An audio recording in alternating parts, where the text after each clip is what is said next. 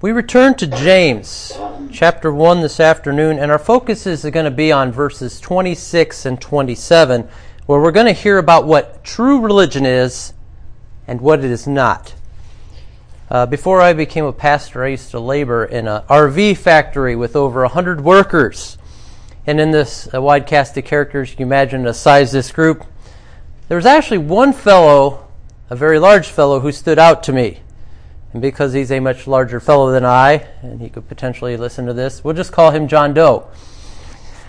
John, he was a hard worker who loved to yell loudly at all his coworkers who were slower than him. And John was also very opinionated about every topic under the sun. So if you disagreed with him, he was quick to offer you a verbal tongue lashing. And having a very large value level that matched his size, well, you can imagine, uh, and a foul mouth as well. Most opponents to John stood about as much chance as Custer did. I remember one day at work, John was talking to a coworker, and I couldn't help but overhear about his court case and this judge that he absolutely despised. And suddenly, like a lightning bolt hitting him, he dropped his work and came to a full stop, and in a very loud voice, John said, Hey, Jesus said, Judge not, lest you also be judged. If Jesus said that, then that judge is going to hell for judging me, right? At this point, I couldn't help but look over, and I saw John smiling as he considered this prospect. And then his coworker said this Beats me. Ask that guy over there if you want to know what Jesus means by that. And his finger was pointing right at me. John and I were formally introduced that day, and I briefly explained the context of the Sermon on the Mount. And surprisingly, John was all silent, all ears as he took in everything I had to say. And from that point on, John and I were on friendly terms. And John would occasionally come up and ask me a question about the Bible, or he'd apologize for saying something, not realizing that I was in the vicinity. One day, as I was approaching my workstation, I could hear some that distant, you know, some foul talk coming from his mouth from a distance, some typical John talk. And John saw me approach. And he came over and with a great big smile, John said, Hey, how's my fellow Christian doing today? I'll admit I was taken aback. And this is the question that came to my mind How would James respond to Mr. Doe's profession of faith? Let's see. Let's read James chapter 1, verses 16 to 17, and we're going to focus on 26 and 27. Now, hear the word of our God. Do not be deceived, my beloved brothers. Every good gift and every perfect gift is from above, coming down from the Father of lights, with whom there is no variation or shadow due to change. Of his own will, he brought us forth by the word of truth that we should be a kind of first fruits of his creatures. Know this, my beloved brothers, that every person be quick to listen, slow to speak, and slow to anger. For the anger of man does not produce the righteousness of God. Therefore, put away all filthiness and rampant wickedness, and receive with meekness the implanted word that is able to save your souls. But be doers of the word, and not hearers only, deceiving yourselves.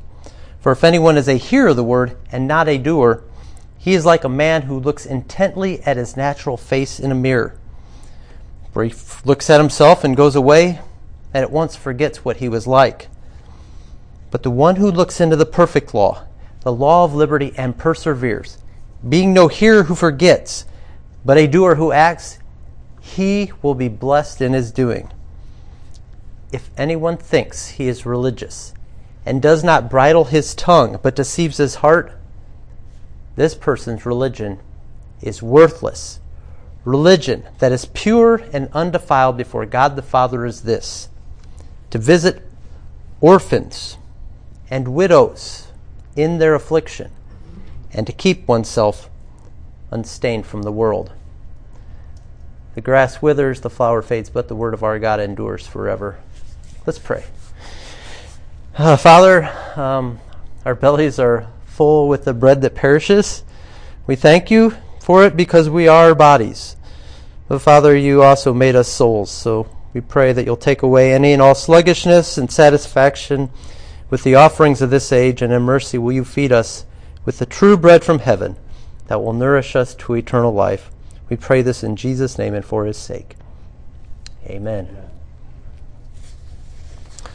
We heard James warn us in verse 26 about deceiving our hearts. Now, I backpedaled all the way to verse 16 to remind us that deception is a very big concern for James. It's also in verse 22. The unfunny thing about deception is that we are all pretty bad at detecting it. That's the whole point of being deceived. You never see the danger until it's too late. Now, we might actually be pretty good deception detectors when it comes to seeing others and what they're about to step into. But each and every one of us all have personal blind spots due to our own particular bents. Paul Simon was right when he said, A man hears what he wants to hear and disregards the rest. We all have inner desires that we want to gratify, that we want to affirm, that actually provide funnels to how we hear they give us a lens by which we view ourselves, this world, and even this, our Bibles. Penn Jillette, the famous magician and entertainer, he was actually asked, How did you become an atheist? Do you want to know what his answer was? He said this I read the Bible cover to cover, and I think anyone who is thinking about maybe becoming an atheist, if you read the Bible cover to cover, I believe you will emerge from that as an atheist. The Bible itself will turn you into an atheist faster than anything. What do you think about that? Would any of you say the opposite? I would. After arguing with a Christian's testimony 15 years ago, I actually read the Bible from one end to the other, cover to cover, and it had the exact opposite effect on me. Why is that? Because Penn and I are looking at it through different lenses and one of us has to be self deceived. If you're not a believer, well, I would ask you to dig down and ask yourself the question why. I've not met Penn, but most atheists that I've met say there are things in the Bible that don't make sense. And there, my friends, is the lens through which they see the Bible. What they're saying is, I must understand in order to believe. And since they like to use our minds, and I would like to think we're all reasonable folks here, let's think this through. This is what they're saying I reject the existence of an infinite being because my finite mind cannot comprehend him. My limited mind cannot contain the plans and purposes of a limitless God. Did anybody see how I'm deceived here? We must actually read our Bibles with the opposite lens. I believe what it says in order to understand. Do you see the difference? For God so loved the world that he sent his only begotten Son, that whosoever believes in him shall not perish. That I might not perish by first believing, I might actually attain everlasting life. And while during that year when I read from one end to the other, there's a lot that I didn't and still don't understand. But I did come to a greater understanding because I came with a believing view first. And I actually came to greater faith. And I actually found out that this book knew me better than I knew myself.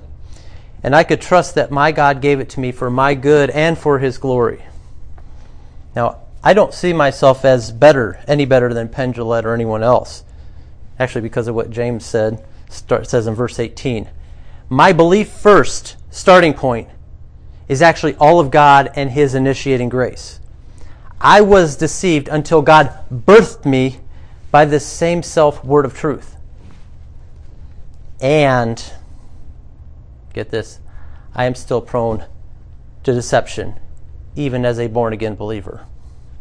That is why James says we must keep taking in the soul saving word, verse 21. Not just be hearers, but actually living it out, being doers fact, if we're just hearers and living it out, we're still deceived. We need to be doers of the word that birthed us. And James describes this word of truth, I find quite helpfully. He describes it as a mirror that shows us all our mess, the stuff that we don't see about ourselves. But it doesn't just condemn, it also shows us the way to live freely because it's the law of liberty, verse 25, freeing us to live that blessed life that God's intended for us. Notice everything leading up to verses 26 and 27. It's all of God's grace. All of God's grace. God birthed us, God booked us, God blessed us. And it's important that we get this context because if we simply read verses 26 and 27 in isolation, we might be prone to come to this and end up being deceived. Think of it as, oh, here's the three tests to get to heaven, three tests to pass. And any people who, any person who does these three tests, well, they get a passing grade. On that great day, of, final day of human history, when we stand in line before the great judgment throne, God will have this three part morality exam. Well, He'll examine us by our language, our care for the needy, and if we had pretty squeaky clean lives. God will stand up with all the angels and applaud. Good job, Kelly. Great job, Robert.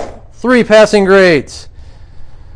And there are many unbelievers actually out there who could actually check these boxes better than a lot of us Christians. Let's just be real. In fact, that might be why they're pedaling so hard. I have folks regularly tell me that their hope of heaven is this I try to be a good person. They don't need to believe in the Son of God that was sent by the Father or in his cross to pay for their sins. And James 1 26 and 27 in isolation was a great proof text for their religion. But they're deceived. Actually, James will say in the very next verse, or in the very next chapter, if you fail in even one point of the law, you're guilty of all of it. That means your exam is ripped up and it's thrown out, just for one, one peccadillo. Friends, true religion is found only in looking to Jesus Christ and holding fast to his word. In fact, the very next verse in James chapter 2 verse 1 is my brothers show no partiality as you hold to the faith in our Lord Jesus Christ, the Lord of glory. I say all this by preface, our faith is not our ability to pass these three tests. It is in the Lord Jesus Christ to ace these tests for you in your place. And that's why this book is also a mirror to show us our Savior. Not just to show us our mess, but to show us our Savior. And John Bunyan, he describes the mirror this wonderful, in a wonderful way in Pilgrim's Progress. Listen to this.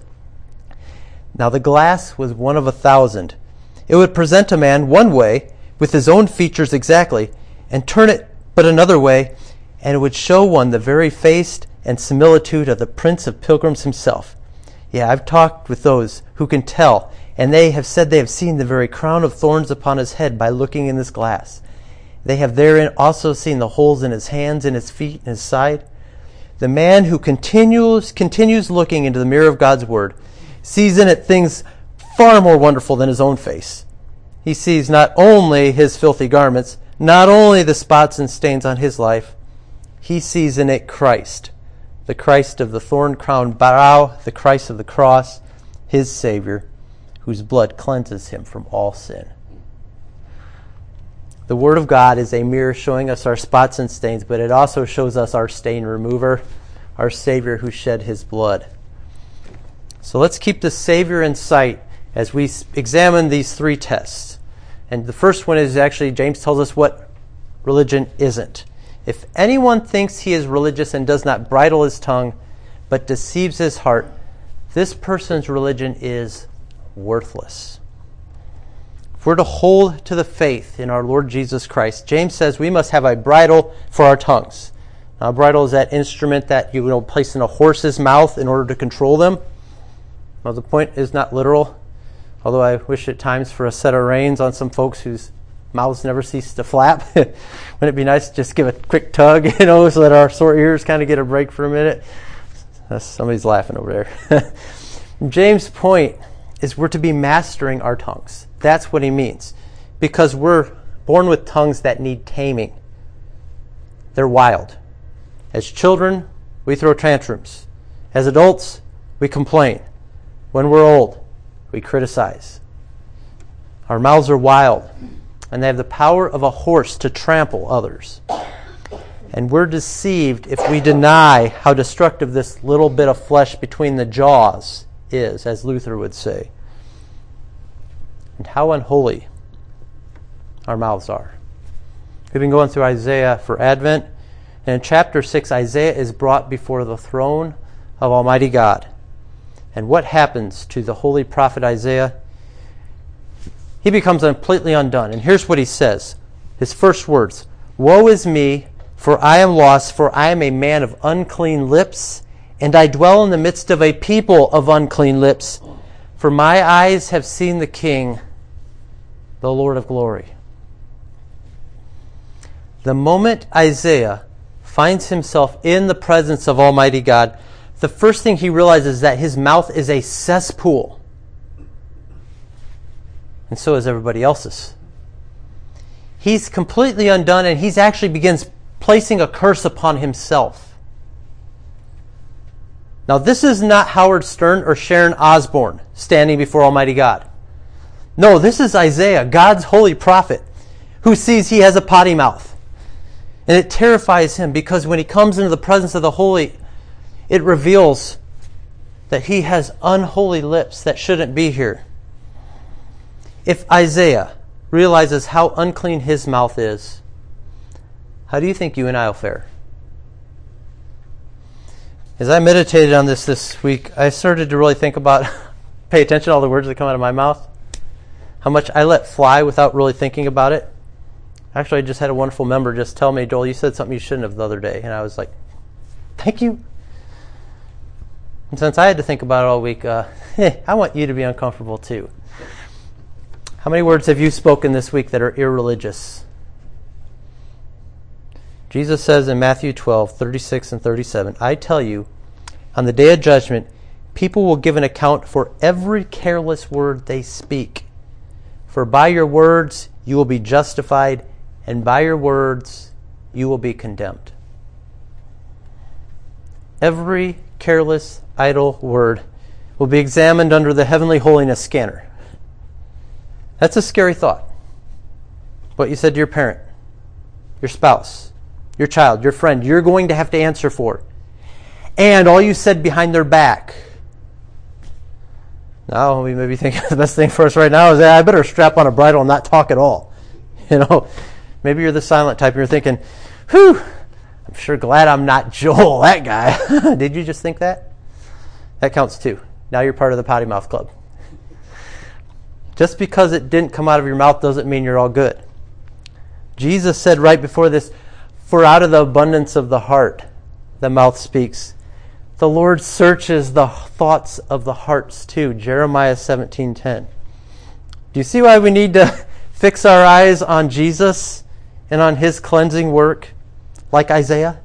Actually, an angel went to the altar and brought a white hot coal and placed it on Isaiah's lips and said these wonderful words Your guilt is taken away and your sin atoned for. I think we need to realize here when we do speak words, we need to confess this. And as we think back, keep confessing. And because our lips have been cleansed, the good news is then we are actually enabled by God's grace to speak words of life to people. And that is what our culture needs so badly in our day. Tongues instructed by the Word of God, able to sustain a weary soul with a word. Isaiah 50, 50 verses 4, 3 and 4. Think about it. Why was it that folks just flocked to Jesus? Folks who'd never met him before, and they just dumped their whole lives in his lap. Why was it that those soldiers sent to arrest Jesus couldn't do it in John 7? Do you remember what they said? Verse 46 No one has ever spoke like this man. They were stopped in their tracks the moment they heard the gracious words of our Lord Jesus. And we will stop people in their tracks when we begin to learn with instructed tongues, speak with instructed tongues, bridled by the word of truth. The alternative is, or our mouths will reveal that our religion, our belief in our Lord Jesus is worthless. That's heavy, something to think about. So let's see the next two tests. Religion that is pure and undefiled before God the Father is this to visit widows and orphans in their affliction and to keep oneself unstained from the world. Now, James tells us what is pure, what is holy religion before God the Father. Well, it first visits orphans and widows in their affliction. I read from Psalm 68 to start um, Who is God? Who is God? Maybe that's a question we have right now. If you're not yet Christian, wondering who is God, Psalm 68 tells us He is the Father of the fatherless. Actually, I resonate with that. Perhaps you do too. Maybe at your table growing up, there was a chair that was empty because you didn't have a father. That desire we have for a caring father is a homing beacon, my friend. The God of the Bible, the only true God, looks down in love on those who hurt, those who've been disadvantaged by this life. God looks down on the helpless, like widows. Widows in James' day, they would have been like the most disadvantaged group of all.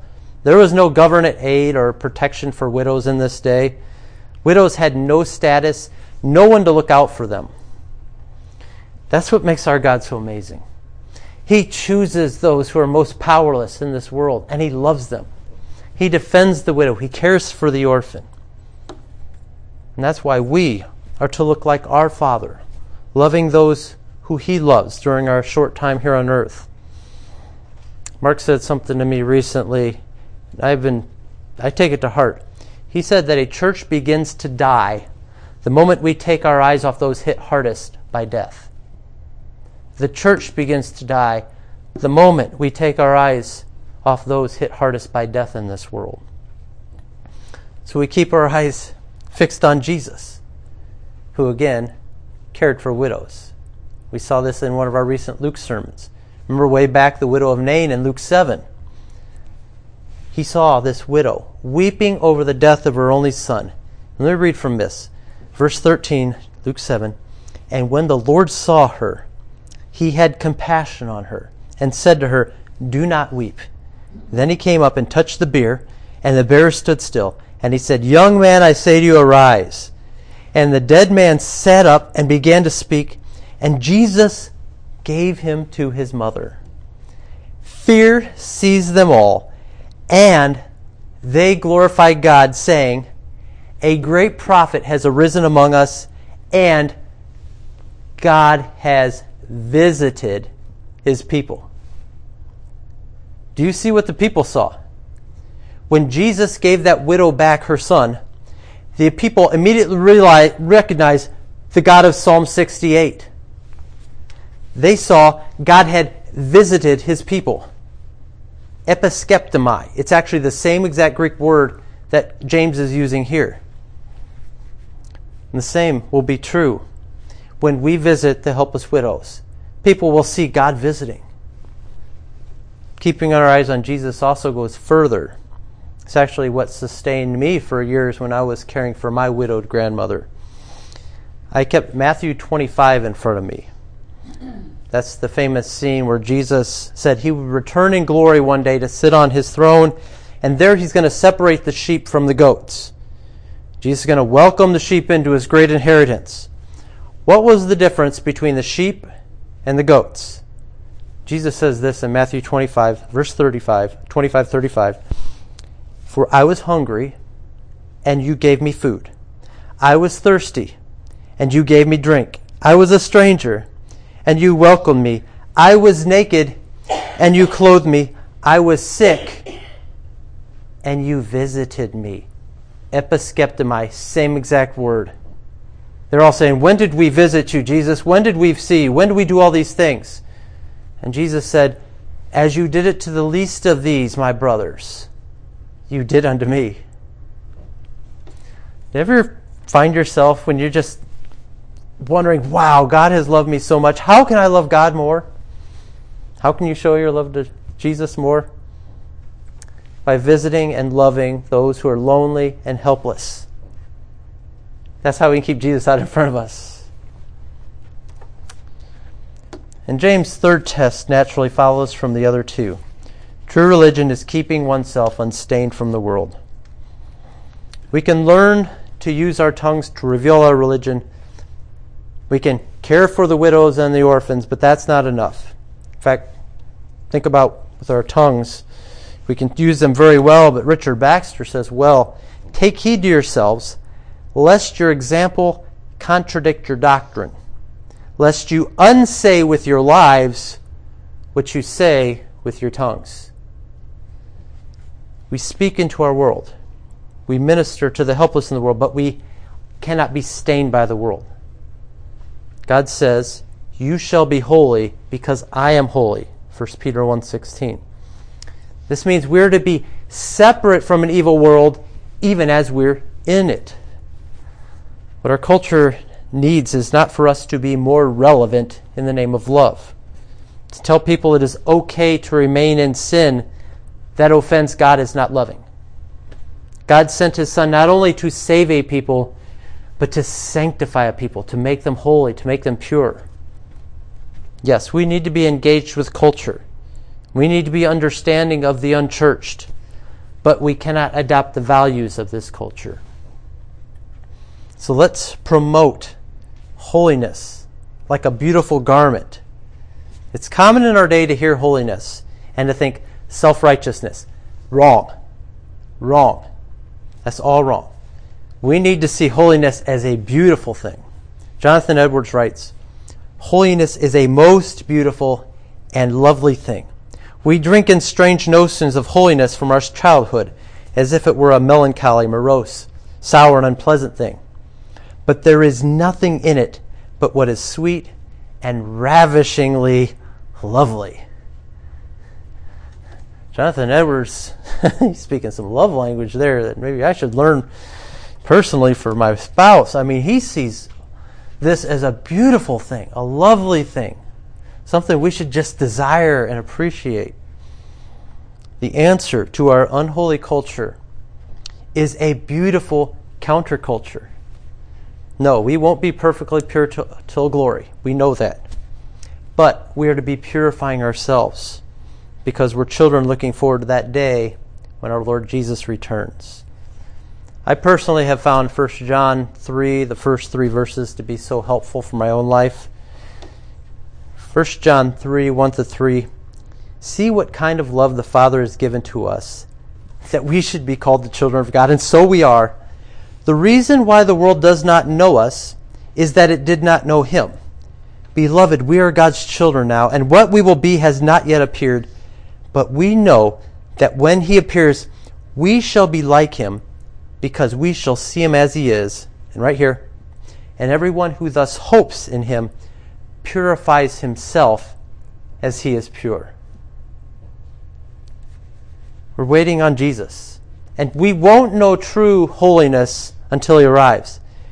And on that day, we're going to be a splendid, pure bride, adorned for the bridegroom. But what about that last line? Everyone who hopes in Jesus coming, if we're hoping in Jesus coming, we're purifying ourselves as He is pure. What does that mean? How are we purifying ourselves as we're hoping in His coming? He could come up any minute, show up any minute. Well, I've come to envision it sort of like prom night. You know, the girl's gotten all dressed up because the one she loves is going to be picking her up really soon. Her hope is in his soon arrival. And she wants to look her best, right? So what does she keep doing in hopes of his coming? She goes to the window. Oh, he's not coming down the road yet. So she scrambles off to the mirror to check her makeup to make sure her hair is right. Here's her dress perfect. No stains, right?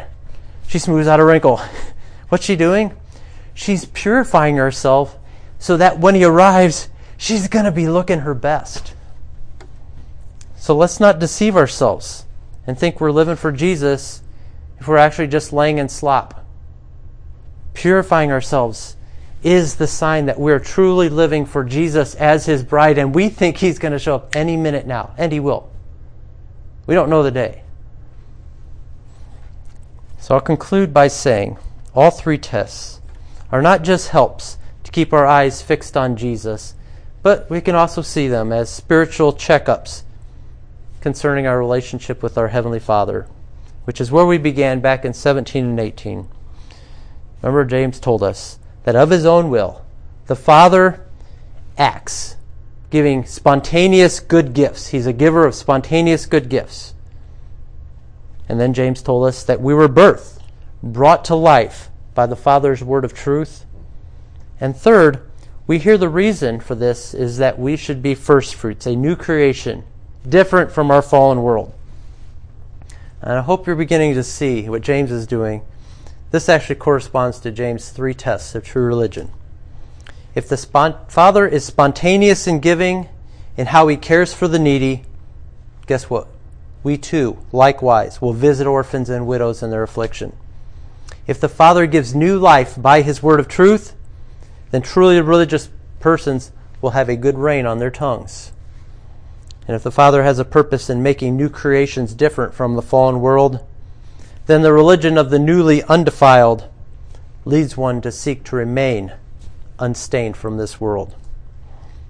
So, as we come to the end of chapter 1 of James, if we were to sum up true religion, really simply, we could say, like father, like child. True religion is a picture of whose we are. And I hope this puts to rest how a lot of folks try to reject religion in favor of relationship. You probably heard that, right? Oh, I'm not about religion, I'm about relationship. and I actually I get that if we're talking about empty formalism, but that's not true religion. James wouldn't understand such a distinction, would he? He sees true religion as revealing our relationship. The question for us as we leave here, my friend, is this Whose are we? May we all say, Beloved forever children of our wonderful Heavenly Father. Amen? Amen. Amen. Let's pray. Father, you've been so good to us. And you continue to be so good to us. And it's only just begun. And one day in glory, oh, we're going to look back on all the things you were doing, even in the now moments that we experience so profoundly at this time. And we're going to recognize that it was all of your grace. We thank you for sending your Son, our Lord Jesus, and we pray that you'll help us to keep our eyes fixed on him as, as we begin to speak. That we may, in fact, be people who speak in such a way that our words will sustain weary souls. We also pray, Father, that you will help us to see our Lord Jesus and those who are most needy, the orphans, the widows, the people we see walking the streets of this city. Lord, Help us to see Jesus and how we may love him. And Father, we also ask and pray that you will help us to remain unstained from the world. Will you uh, show us the ways in which we are so easily deceived or the ways in which we're so easily tempted? And we ask and pray that you will continue your work in purifying us. And we thank you that you've made us your children. May we remain good children, growing up in faith, hope, and love, ever turning from sin and trusting you are bringing us to glory. We pray all these things in Jesus' name. Amen.